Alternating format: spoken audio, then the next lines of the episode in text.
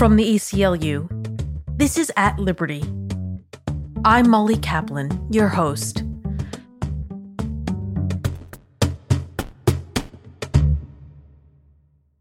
This past weekend, the National Board of the ACLU convened an emergency meeting to respond to the events at the Capitol building on January 6th. After hours of deliberation, the board unanimously passed a resolution calling for the impeachment of Donald Trump. The call comes with just days left in the president's term. The resolution published by the National Board states that President Trump has violated his oath to preserve, protect, and defend the Constitution and poses a grave and imminent threat to civil liberties. On Monday, the House followed suit, filing an official impeachment resolution.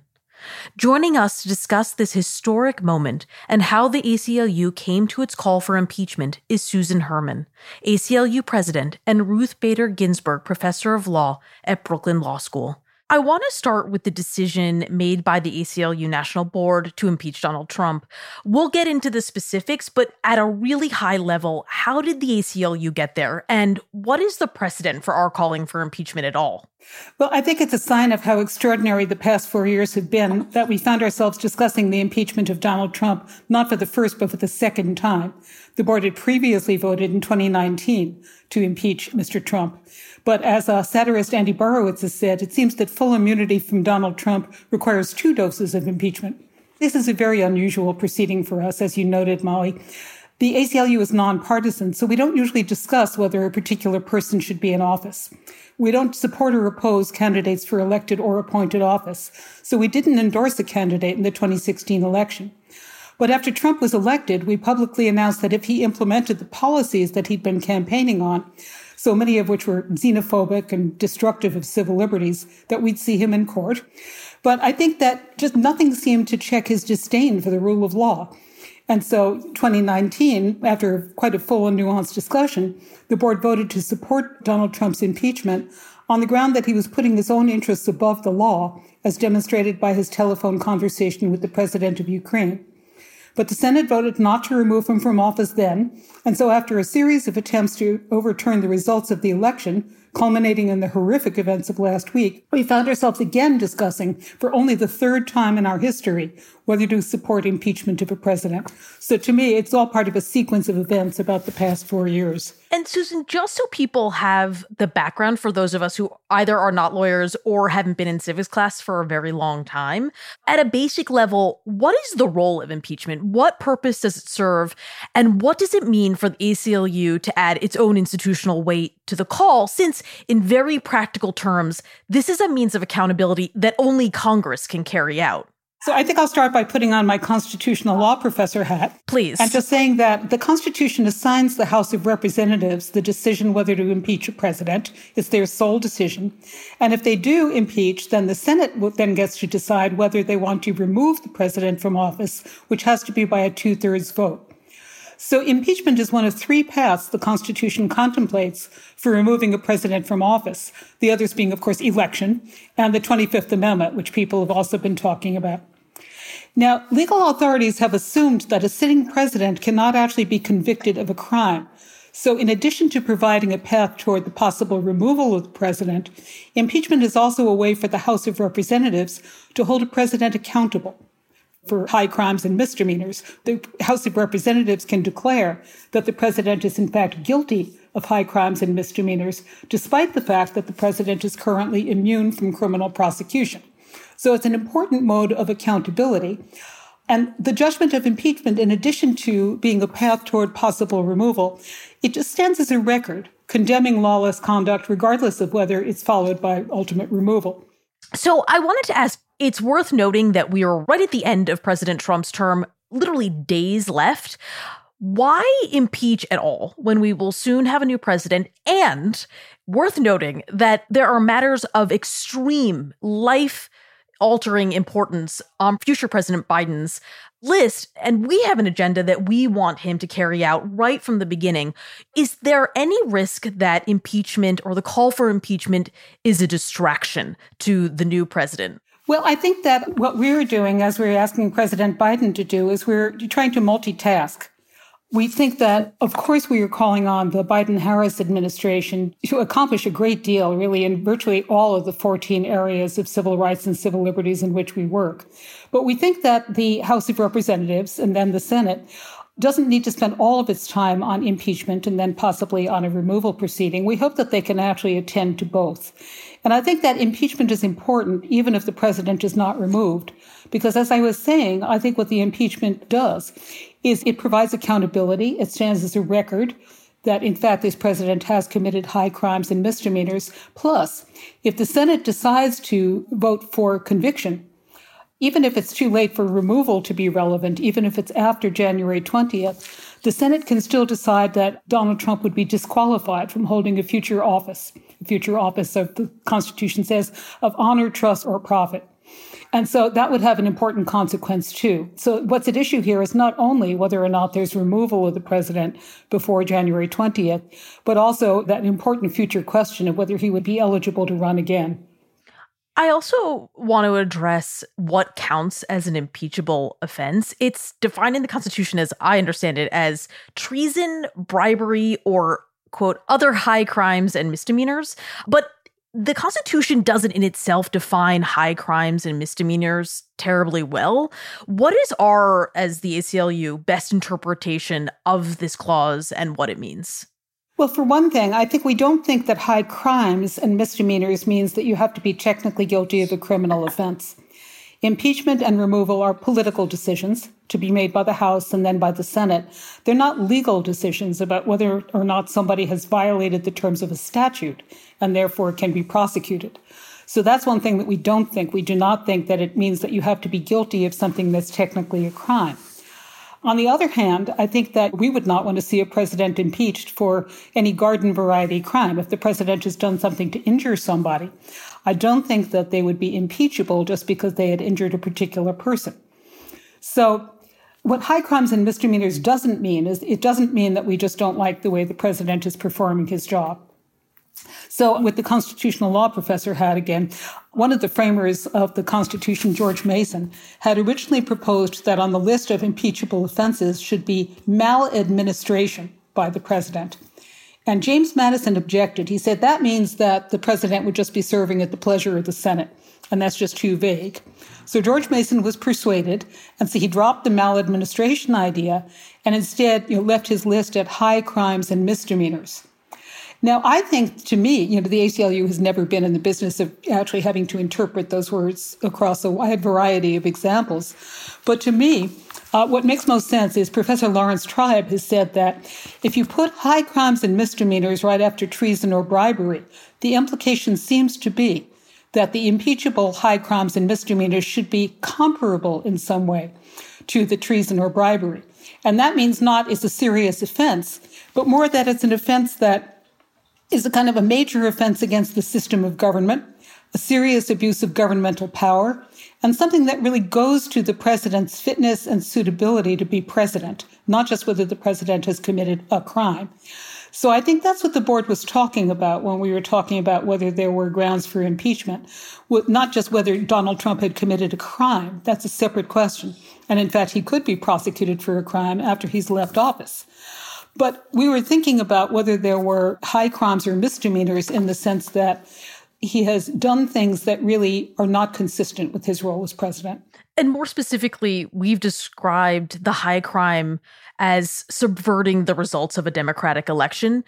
Could we have taken other paths? Were there other considerations at play? I mean, I know, for example, that Congress went with, quote, inciting violence against the government of the United States. Why did we take the path that we took? Well, one thing that concerned us about our declaring that the president incited the riot at the Capitol is that the ACLU was the organization that litigated the case of Brandenburg versus Ohio in 1969. Now, that case was the case in which the Supreme Court set a very high bar for prosecuting somebody for a crime for inciting violence. And Brandenburg, I wouldn't even want to quote the horrible, nasty things that Brandenburg said, but they were fact actually more racist and more inflammatory than anything that Donald Trump said on January the 6th. He was a KKK. Brandenburg was with the KKK. And again, you know, most horrible comments you could imagine. But nevertheless, the Supreme Court said that he could not be prosecuted for inciting a riot because incitement would have to mean that you were directing people in a way that would produce imminent lawless action and would be likely to incite and produce such action.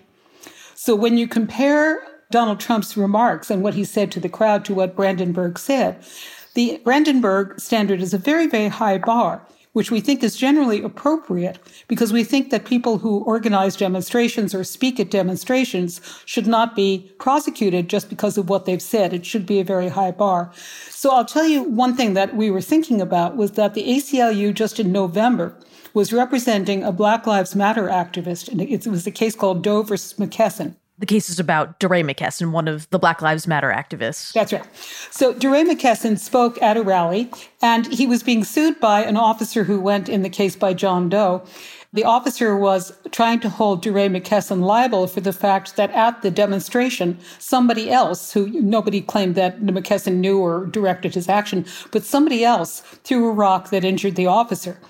And so the question was whether or not McKesson could be liable for the fact that somebody at a demonstration had done something violent that he did not suggest that they do and in which he was not involved. The court dismissed the action, at least for now, and we feel like our thought experiment here was if you looked at the kinds of comments that Donald Trump made on January 6th, and if you thought, what if there were comparable comments that were made by somebody who was organizing a different kind of protest in a demonstration?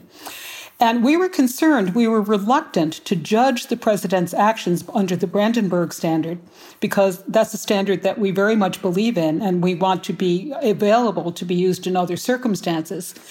And so because there were so many other grounds that seemed to us to be so compelling because the president had an entire pattern of trying to subvert the election results, we didn't think it was necessary to declare whether or not this speech would in fact violate the Brandenburg standard.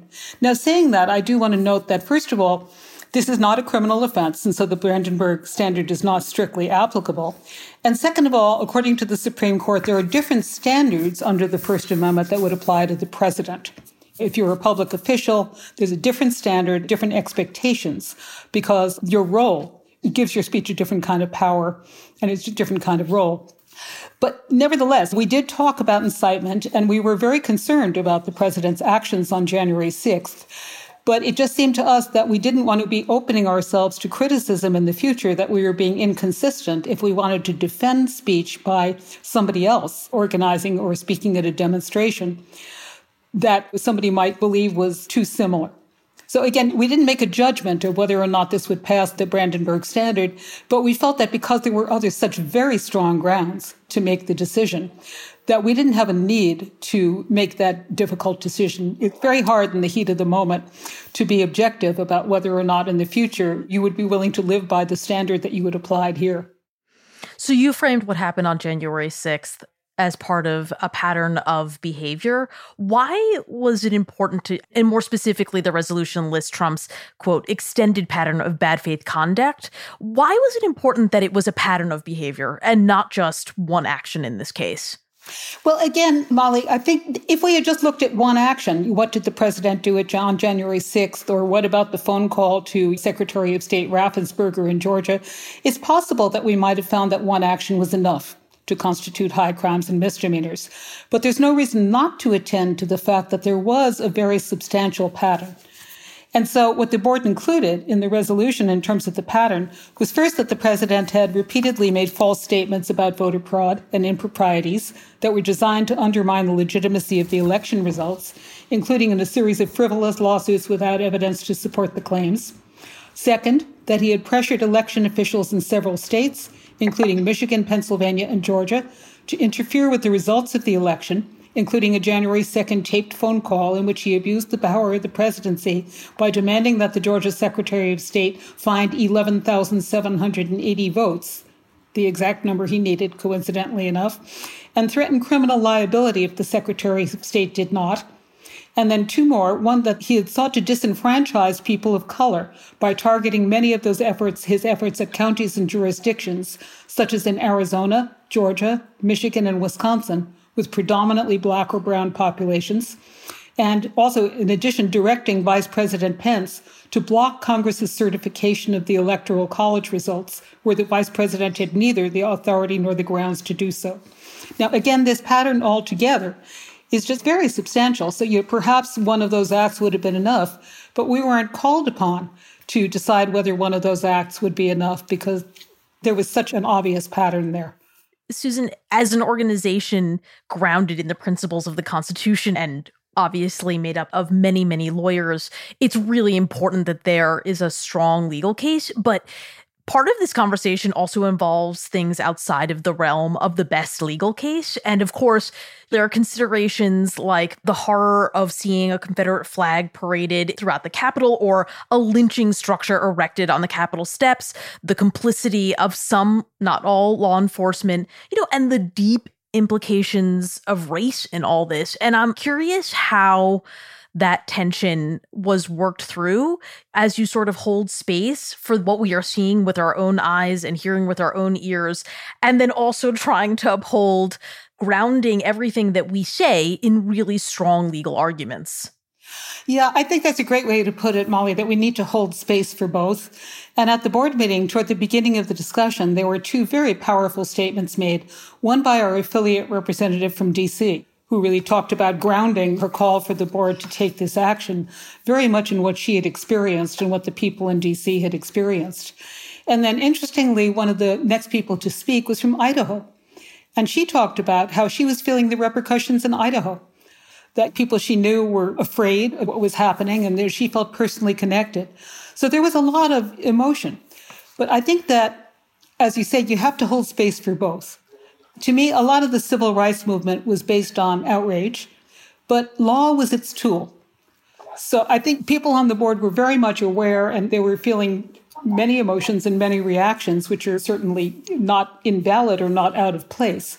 But at the end of the day, what we were really looking at was then not putting them aside, but funneling those reactions into a careful discussion about what the Constitution means and comparing President Trump's conduct to what we think the Constitution provides.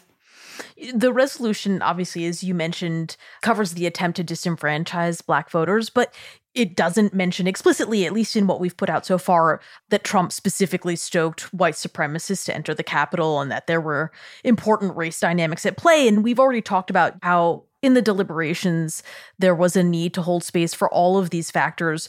But is it ever difficult in the process of thinking about the public facing materials, thinking through how to be inclusive of all of the arguments and not, in some ways, not always having to be so logic based and speaking in sort of a legal framework? Well, that's a great question. So I think there was not a lot of disagreement among the board about what the proper grounds for impeachment should be. And the other thing that we discussed that I think is also very important is that this resolution is not the board's or the ACLU's only statement or only action in the area. So this was just one piece. So what the board was trying to do was to narrow down what we needed to say about impeachment. And on a number of occasions, board members said, well, why don't we also say, and then they would propose saying additional things. And what happened then was that the staff would say, well, we actually just wrote an entire piece about that. We just sent out a communication. We just sent a letter on that. And so I think the board was seeing that we were not here trying to say everything that the ACLU had to say on this subject. What we were trying to do was to address the grounds for impeachment. Now, having said that, what you were saying about white supremacists, there were, so here's a thing that I think a lot of people would be surprised to know. The board of directors of the ACLU is 60% people of color. And there were quite a few members of the board who wanted to see us lift up the issues about race even higher than had been in the initial draft. And they were very concerned. That's where we were talking about the impact of setting aside the election on people who live in places like Milwaukee and Detroit and Maricopa County. And in a wonderful podcast and YouTube piece that was done by Monica Hopkins, which you mentioned before, as well as Dale Ho and Jeffrey Robinson, Dale Ho described what was happening at the Capitol that day as just the latest chapter in the backlash against the vote becoming less white. So I think that that element of that there was a lot of racism involved in this was something that we very much wanted to be part of this document. But again, we weren't trying to be comprehensive about everything that the ACLU was going to say. And just to plug that, that was a podcast on this podcast, on ACLU's At Liberty podcast. So thank you for that, Susan. I want to talk about the fact that we are recording this on Tuesday. The House is set to vote on Trump's impeachment on Wednesday.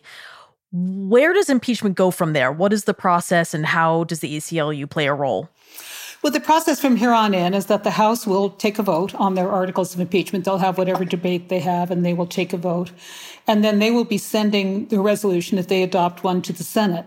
And I believe that Senator McConnell has already said that he has no intention of holding a hearing before January 20th. So if that's true, then Donald Trump will not actually be removed from office prior to the end of his term. And the end of his term will come on January 20th when President Biden is sworn in.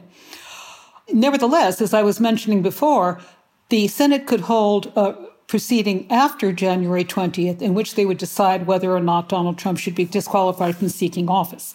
So there would still be a point even if President Trump were no longer in office. The ACLU's role at this point, in terms of the impeachment itself, is we have been calling on our members to talk to their representatives if they do think that President Trump should be impeached.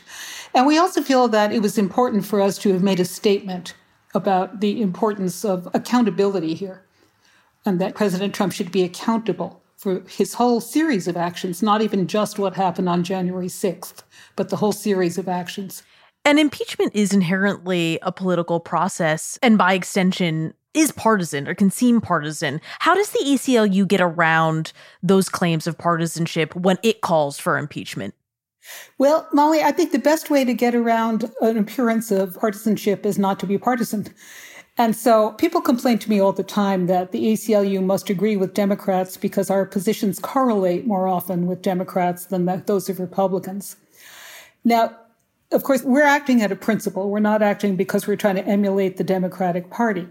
And I think it's a sad commentary on what's happened to the Republican Party recently that we are finding fewer areas of agreement with Republicans across the aisle than we have before.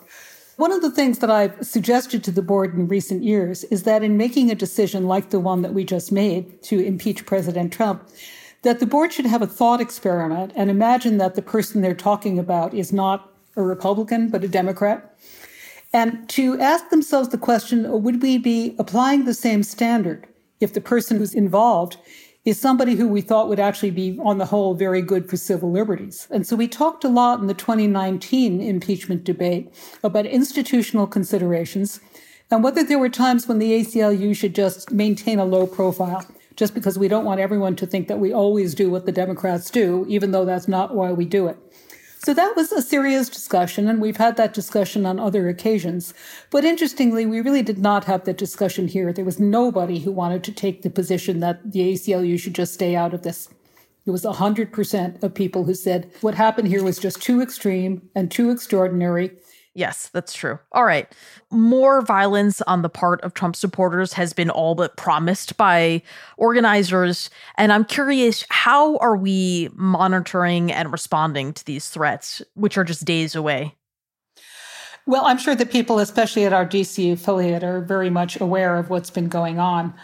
The ACLU has been very busy during this period because, even in addition to just holding our breaths until January 20th and just fearing that there might be more violence, we also have a number of other actions that we've taken. We've called for an investigation of Donald Trump and his enablers and whether there were crimes committed. We've also called, the DC affiliate in particular, has called for an investigation into the Capitol Police and what was going on there in terms of why there was not a better and more efficient response to the riot at the Capitol. So there's a tremendous amount that people are thinking about right now. And I think it's going to be a very long week plus a little bit until the inauguration. I also want to mention that, Susan, your term as president of the ACLU is coming to an end. There are other presidents in the world, and you are one of them. And I am wondering what comes next for you. And also, just a footnote that this is quite the way to to go out, Susan. Yeah, David Cole said to me, "We're not just letting you glide away, are we?" it's sort of like how he started, right in November of 2016. Well, actually, my tenure as president of the ACLU exactly coincides with two terms of Barack Obama and one term of Donald Trump. I was elected in October 2008 just weeks before Obama was elected. Wow. And I will be stepping down at our board meeting on January 30th, which will be 10 days after the Biden administration will have taken over. So I think that's pretty dramatic. So we are having our own transition at the ACLU. So I am very much looking forward to seeing what my successor will do to lead the ACLU into our second century, where we will be, I'm sure, just as important as we were during our first century. And I will be getting back to just one job, just my day job, where I think another rather amazing bit of coincidence here is that my first constitutional law class for spring semester is happening on inauguration day. that is amazing. And it's hard to imagine, Susan, how you will fill your time when you aren't in weekend long board meetings deciding on whether or not to impeach our president. But thank you so much for being here today and also for your contributions over all of these presidential terms. Well, thank you, Molly, so and thanks for doing this great podcast series, including the one that I admired with Monica and Dale and Jeff. Thank you. Thank you so much. Thank you so much for listening. If you enjoyed this conversation, please be sure to subscribe to At Liberty wherever you get your podcasts and rate and review the show. We so appreciate the feedback. Until next week, stay strong.